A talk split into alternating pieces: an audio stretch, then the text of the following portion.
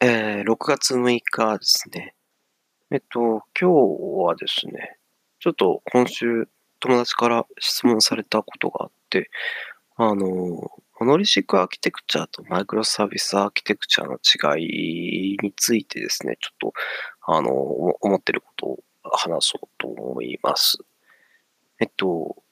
結構やっぱりみんな、いろいろ解説をしてるサイトとかはすごいいっぱいあってですね、あの、一般的なテック系のところだったり、あとは、あの、ページとして、まあ、AWS もなんか解説ページ持ってたりとかして、そのあたりをこう、ちらちら見ていったんですけども、まあ、往々にして言われてることっていうのは、まあ、あの、コードベースが大きくなって、こう、変化がしづらいので、細かく分けましょうっていうところだったり、あとは、その、単一障害点にもなるというところだったり、あとは技術の選定についてもまあ分けることで、そのカスタム、あその構築するときにその適切なものを選べますよと。まあ、そういったいろんなメリットとか書かれてマイクロサービスアーキテクチャですねっていうか書いてあって、あの、その概念については、あの、その通りだと思っているので、あの、そこについて賛同するんですけども、そうですね、あの、まあ、技術的なメリットとかがバーってそういうふうに分けるんですけど、あじゃあその適切な大きさを決めるときっていうのは、やっぱり、えー、悩むところかなと思っていて、もうネットとかでも、なんだろう、細かく分けたのを結局くっつけましたとか、そういう話だったり聞いたりして、あとは、まあ、分けるときに最初どこから分けるのかということとか、悩ましいと思うんですけど、私がこうイメージしているそのアプリケーションをこう複数に分けるときのイメージなんですけども、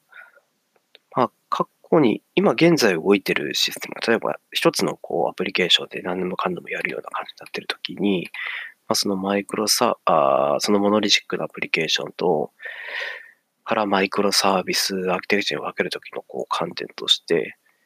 あの、よくあるのは、なんだろう、えー、組織部、部署ごとというか、そういうふうな単位で、組織ごとにこうアプリケーションを作るっていうのをこう言ってると思うんですけど、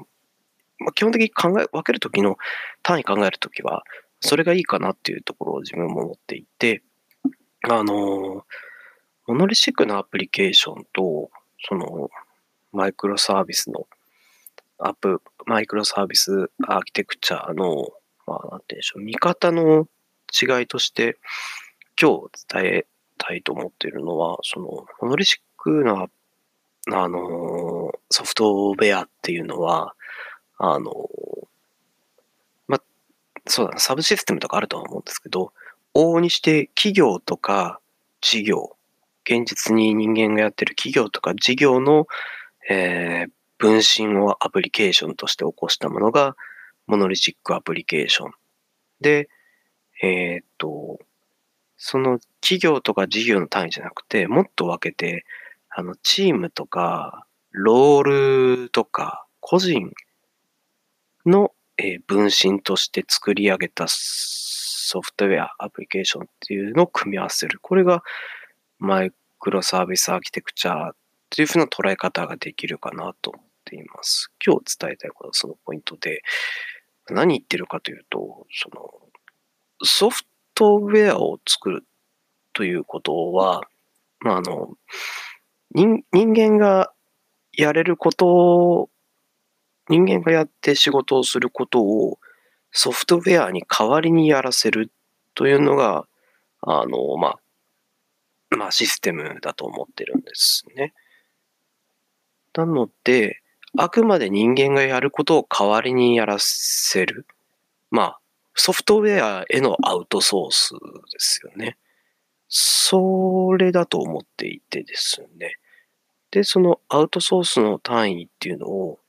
まあ、あの、企業が丸々ソフトウェアにごそっと投げたりすると、まあ、一つのアプリケーションになるみたいなイメージ。で、あくまで事業というのを、こう、複数の人間の集まりでやっていて、その中でチーム分担を決めて、そのチームの中でそのチームの中の仕事をアプリケーションにアウトソースする。これがこう、なんでしょう、マイクロサービスアーキテクチャというかですね。なので、あくまで、そのソフトウェアっていうのが、その人間が形作っている組織の代わりを、まあ、分身ってさっき言いましたけど、そういったものをこう、く組み合わせているもの、そういうふうに考えると、その、マイクロサービスの一つ一つのアプリケーションの単位を作るときに、なんていうのかな。あんまり変に細かく分かれすぎたりとか、そういったことを未然に防ぐこともできるのかなと。あとは、その、一度設計したものが今後変わりうるかどうかというのも、その事業に、事業とかまあ会社の体制、会社のスタイルに合わせた部署の育ち方、そういったものをイメージして、その中で、その部署ごとに合うようなアプリケーションを作るっていう、そういったふうに考えればですね、その有機的なソフトウェアっていうような、あの、そういったものになるのではないかなと考えています。うん、今、あの、動くアプリケーションの単位でも、今、あ、そう、動くアプリケーションの単位を、まあ、人間の、えー、まあ、その事業の単位っていうふうにイメージしてたんですけど、私はその、その一つのアプリを作るときの内部での論理的なモデル、まあ、ドメインベースの駆動設計とかですね、その中のソフトウェアのデザインするときに、まあ、Java が長いので、Java でいくと、そのクラスの捉え方を、私クラスを人間の代わりみたいな感じで常にイメージしてるんですね。のほにゃららクラスはほにゃららさんっていう人間がいると、こう、勝手に空想してですね、この人には何をやってもらおうという、そういうふうにしてクラスの役割分担とか、そういうことをイメージしていて、あ、まあ、その、あれですよ、インターフェース、まあ、インターフェースとか、まあ、なんだろう、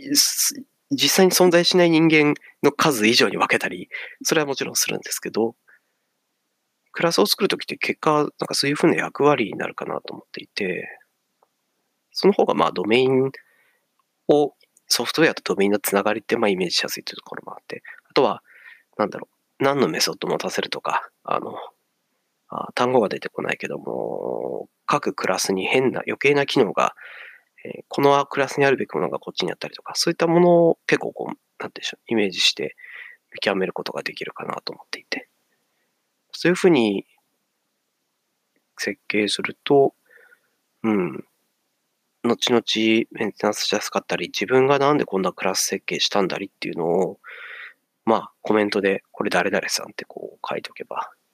こう分かりやすいかなっていうのが、今のところの私の見解ですね。うん。なんかモノリシックとマイクロサービスのアーキテクチャの話からちょっと飛んでしまいましたけど、なんだろう、まあ、総括すると、私は常にそのソフトウェアっていうのを人間の代わりの、人間の分身、人間がやることのアウトソースっていうふうにソフトウェアを捉えていて、それを元にする、まあ、そういった現実と照らし合わせてこう概念的なものを理解していると。そういった感じですね。なのでまあ、最初の話に戻ってそのモノリシックなアーキテクチャは、もっと大きな企業とか事業とかそういった単位の分身を丸々一個作るようなイメージで、マイクロサービスアーキテクチャっていうのはその中の、あの、なんたら部門、なんたら部門とか、えー、ロールとか、マネージャー、エンジニアとか、そういった単位の分身を一個ずつ作るぐらいのイメージで考えると、えー、それぞれのアプリケーションにやらせることとか、えー、あとはその API とかパブサブとかあった時の方向、ディレクションの問題とか、そういったこともですね、あの、設計をするときの、えー、基準になったり、後からなんでこんな方向になってんだろう、なんでこんな単位になってんだろうっていうところも起きやすくなったりとか、そういった風になるかなと考えています。はい。というわけで、まあ、今、まあちょっと今日はちょっとこれだけで私のこう考え方っていうのをこう残した感じになります。もしこう何か意見とかあったらぜひフィードバックいただけると嬉しいです。はい。じゃあ今日はこんなところです。はい。ありがとうございました。